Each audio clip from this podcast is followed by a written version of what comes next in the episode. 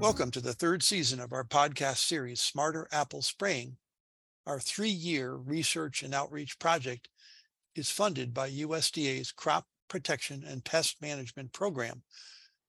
The project is a joint effort of Iowa State University, the Ohio State University, and the USDA Spray Laboratory at Wooster, Ohio.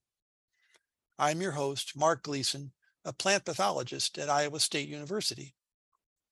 The project is looking for ways to maximize the efficiency of pesticide sprays in apple orchards in the Midwest. It combines two technologies in field trials in Iowa and Ohio. One of these technologies is called the Intelligent Sprayer. It's a modified air blast sprayer that can apply pesticides much more precisely and reduce spray drift every time a pesticide spray goes on. The other technology is called disease warning systems. These systems track weather conditions so that pesticides can be applied only when there's a real risk of damage from diseases or pests. The goal here is to save sprays when possible. Our project looks at these new ideas separately and together to see how they can make spraying as cost-effective as possible for apples.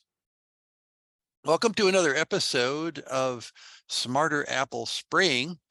I'm the host of the series, Mark Gleason from Iowa State University, and our guest today is a commercial apple grower in Ohio, name of Andy Lind. And Andy has been a participant with us in field trials on this project for 3 years, and I think for much longer with Ohio State personnel, and I'm sure in working with the Intelligent Sprayer as well as other things. So welcome, Andy. Thank you. Good to be here. I just wanted to maybe if you'd for the listeners describe what your orchard business is like and where you're located and those kind of things. Yes, we are located in East Central Ohio. We have been at this location since 1919, and we are about 20 miles east of the capital of Ohio, Columbus, and its population is approximately 1 million. And consequently, we are able to make a living at our farm with retail production and sales. We have a farm market on site, and we also, in a big way, have a pick-your-own operation that's very popular in September and October. We have approximately 100 acres of tree fruits, and when we were selling wholesale, we had closer to 400 acres. I said 100. I think we're closer to 150, okay. But that's where we're comfortable, and that's... primarily what we do is apples. I see. You said primarily. Do you have some trees or anything else, or? We do. We have a couple acres of Asian pears, 15 acres of peaches. And we are trying to get into a few acres of tart cherries. Wow. We're not quite there yet, but. That's I imagine it's not a widely grown crop in Ohio, tart cherries. No, certainly not in Central Ohio. That's a Michigan crop in a big way. Sure. Our customer base would love to pick tart cherries, so we're thinking let's give that a try. Sure, yeah, I'm sure you're getting demand or questions about it. Yeah, well, since we're working on this project together, and I know you've been testing for several years this intelligent sprayer developed by Dr. Heping Zhu at the USDA ARS Spray Laboratory in Worcester. I wonder if you'd comment a bit on just what your experience has been, positive and negative, with this new technology, and how you see its future. Sure, we've participated in the trials, I think, two of the past 3 years. Last year, we didn't participate in trials with universities, but we did purchase last winter 2 units of the Smart Sprayer technology that were outfitted to our Rears tower sprayers that we use. And the reason that we decided to invest, it's quite a substantial investment in the technology, but the reason that we moved forward with that investment was due to the experience that we had in the trials with the university. We found, especially in the first sprays of the year through, I would say, thinning time, we saved a substantial amount on spray per acre. It wasn't uncommon to go 3 times as far as we otherwise would have using Smart Sprayer technology versus just the nozzles are open all the time. So you're talking about technology. Yeah, well, that's the that was the standard for 70 years, and for many people, or still is. You said you saw your biggest savings on the spray volume with Intelligent Sprayer, and in the period between the start of the season and thinning. So thinning, I guess it depends on the variety, but you're probably talking what, mid to late May there? We would be mid to late May and sometimes into June. Oh, I see. But so, substantial number of sprays go on in the early season with apples, and sure. Consequently, we realized quite a bit of savings using that technology. So we decided to invest. We run 4 sprayers that we run in the orchard, and we decided to outfit 2 of those tower sprayers with the Smart Sprayer technology. Mm-hmm. And we wanted to use those 2 sprayers as much as we could this season. Mm-hmm.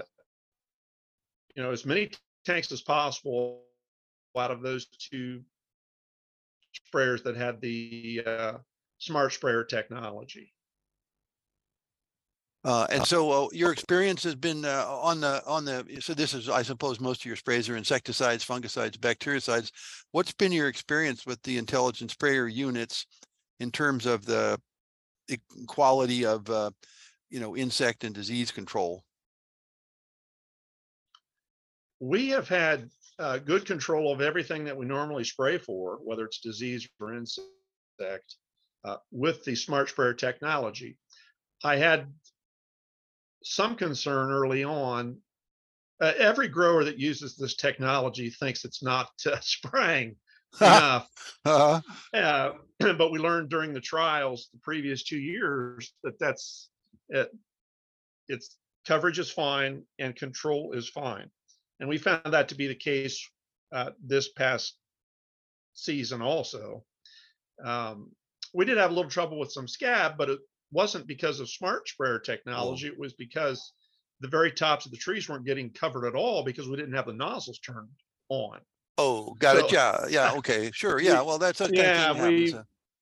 Yeah. We had tree height that was beyond the reach of where we had nozzles turned on. So it was unintelligent operator error, not intelligent sprayer error. So, well, that's easy to do, right? So I'm interested in your tower confirmation. Is that something that is typical among growers in your area?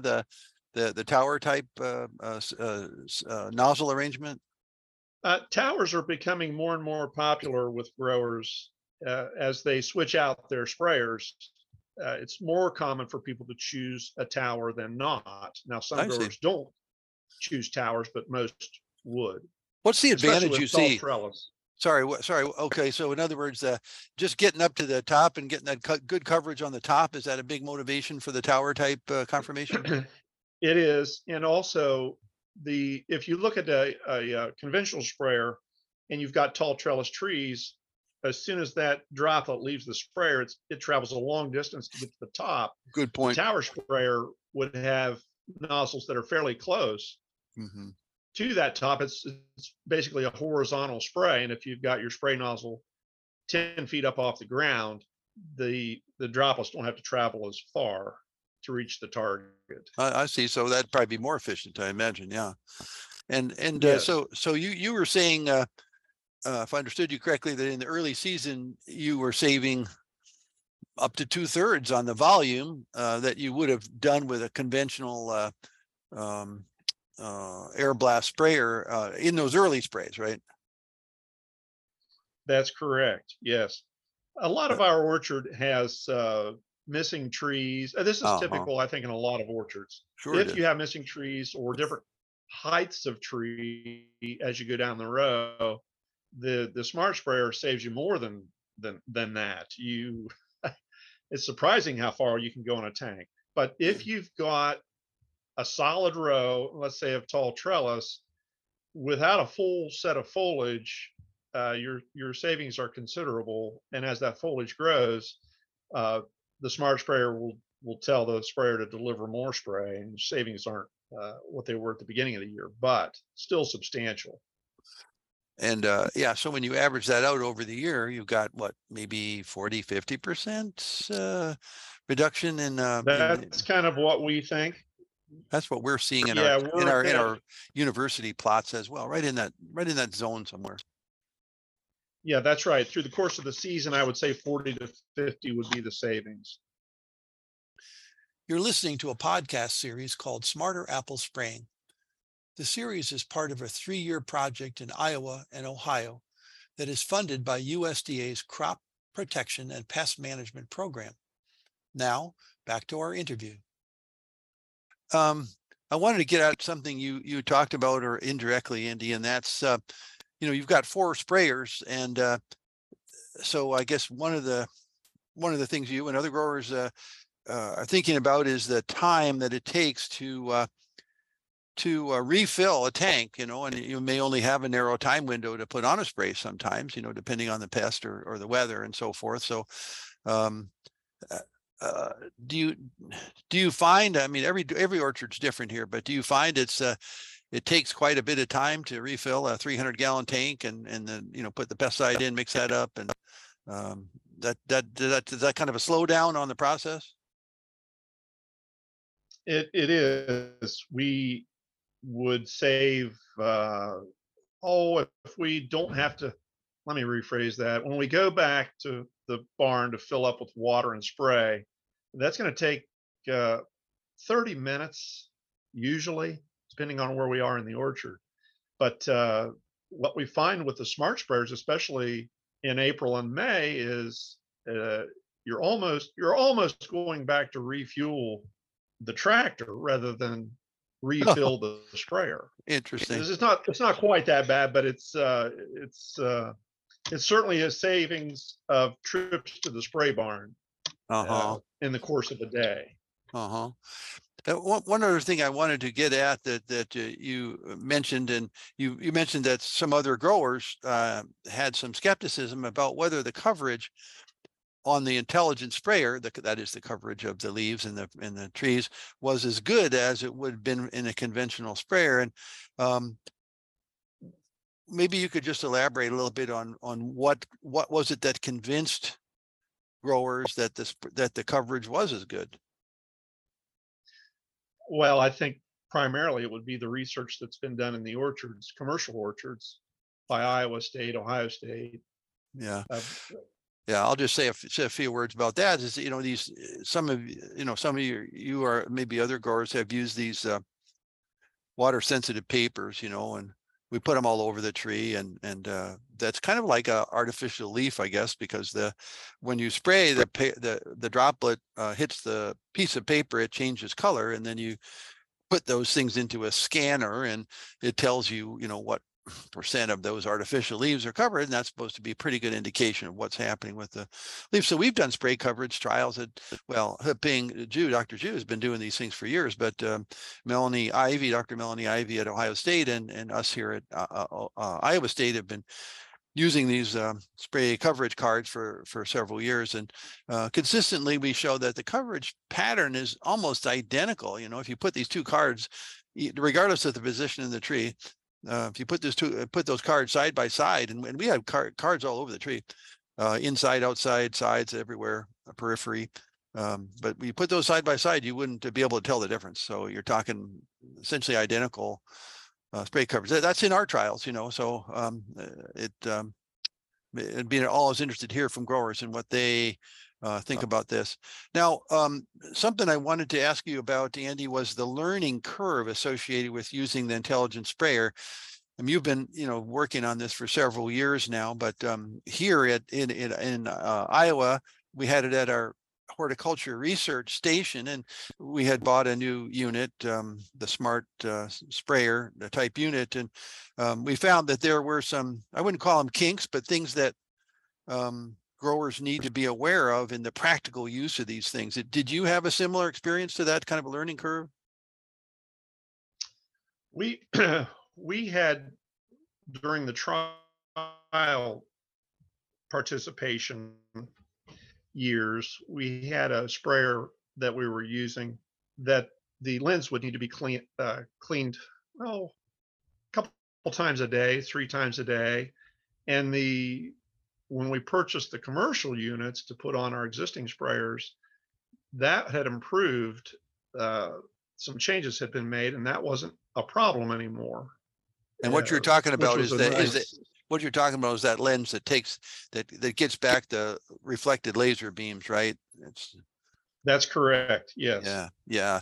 I've heard the engineers discuss that point, and yeah, they did think some, but in use here at Iowa State, the users are a little bit careful to make sure that they at least examine that that lens and make sure that it's clean, because that's kind of where your information's coming from as to where the foliage is. And that's it's one of those things in precision ag that, if you're going to have a camera, you're going to have a lens of some kind. You got to keep it clean, just like taking a picture of your dog or whatever. That's right. I think they put a fan on it. There's a fan that blows. A lot of the particles that would land on it and obstruct the view get blown away. I think that's what they did to improve that. And it was a nice improvement. Oh yeah.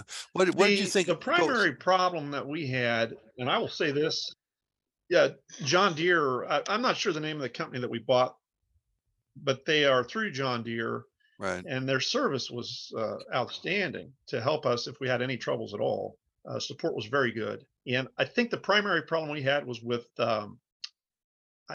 I believe it was with some of the valves or nozzles. Oh yeah. We had some check valve issues that needed cleaned maybe more frequently than we liked. These are those solenoid controlled nozzles, that are different than what you'd see on a regular air blast sprayers. They're pretty sophisticated nozzles, but they were jamming up on you. They jammed up a little more frequently than we liked, and the company helped us find some answers to the problems. Other than that, we really didn't have any issues as far as the learning curve goes. That was a lot of new technology. I think it's because we did the trials 2 summers prior to our actually investing. Okay. So you're working with the prototype. How the learning curve got. Yes. Yeah. So the company was paying attention to what you said and what other prototype, progressive growers were testing out those prototypes and made some modifications. Yeah. How did you like the use factor of that tablet in the cab? I've heard different things about the control tablet that you're sitting in the cab and you can manipulate that. Did that work all right for you?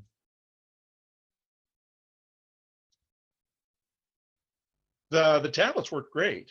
And one of the nice things about tablets is the information on the tablet gets shared with the manufacturer or the people that understand how to service these things and read what's happening. Okay. And anytime we had a question or a problem, the manufacturer / service going on and really helped. The tablet was user friendly and very helpful in troubleshooting. Super. So that data that it was gathering not only helps you, it helps on the diagnostic side if somebody needs to work on it. That's correct. Okay. Yeah, good. So if you were talking to growers like at a meeting or something or on the phone, was this technology that you would recommend to them, or what would your recommendation or not recommendation on this Intelligent Sprayer technology be based on? Well, I would recommend it. The consideration would be cost and return. A lot of states, well, I'm not sure. I have heard that some states offer assistance in purchasing the intelligent sprayer technology. Ohio does not at this time, but other states do. And if you're in a state that helps cost share, I think it would be a lot easier to say yes to it. If you pay no, or if you get no assistance, it's a question each grower would have to ask: how many sprays do you put out per year? So what are you spending on spray? That kind of thing. Yeah, and I suppose what I hear is that pesticide costs have gone up a lot as well. As far as cost goes, growers just have to do the numbers on their own. States that cost share, it's almost a no-brainer to me, but it depends on the acres, the number of tanks a grower would spray throughout the year, as far as return on investment. One of the things that's a positive message for us to our customers is we are proactively doing things to reduce the amount of spray that's used. And in a retail setting, that's very important and a great message to relay to customers. Because you're face to face with your customers every day. And this is, I'm sure you get questions about this sort of pesticide use. That we do. So it's good to have a positive story as to how we are trying to reduce pesticide usage. Okay, great. Well, I appreciate your time, Andy. We've been talking to Andy Lind, who's the owner of Apple Orchard in East Central Ohio, and been a collaborator with Ohio State and Iowa State on a recent federally USDA funded project evaluating the new precision technology called Intelligent Sprayer. Thanks for your time, Andy. Really appreciate it. Well, you're welcome, Mark. We appreciate sharing with you. All right. Bye now. Thank you. All righty. Yep. You're welcome. Bye.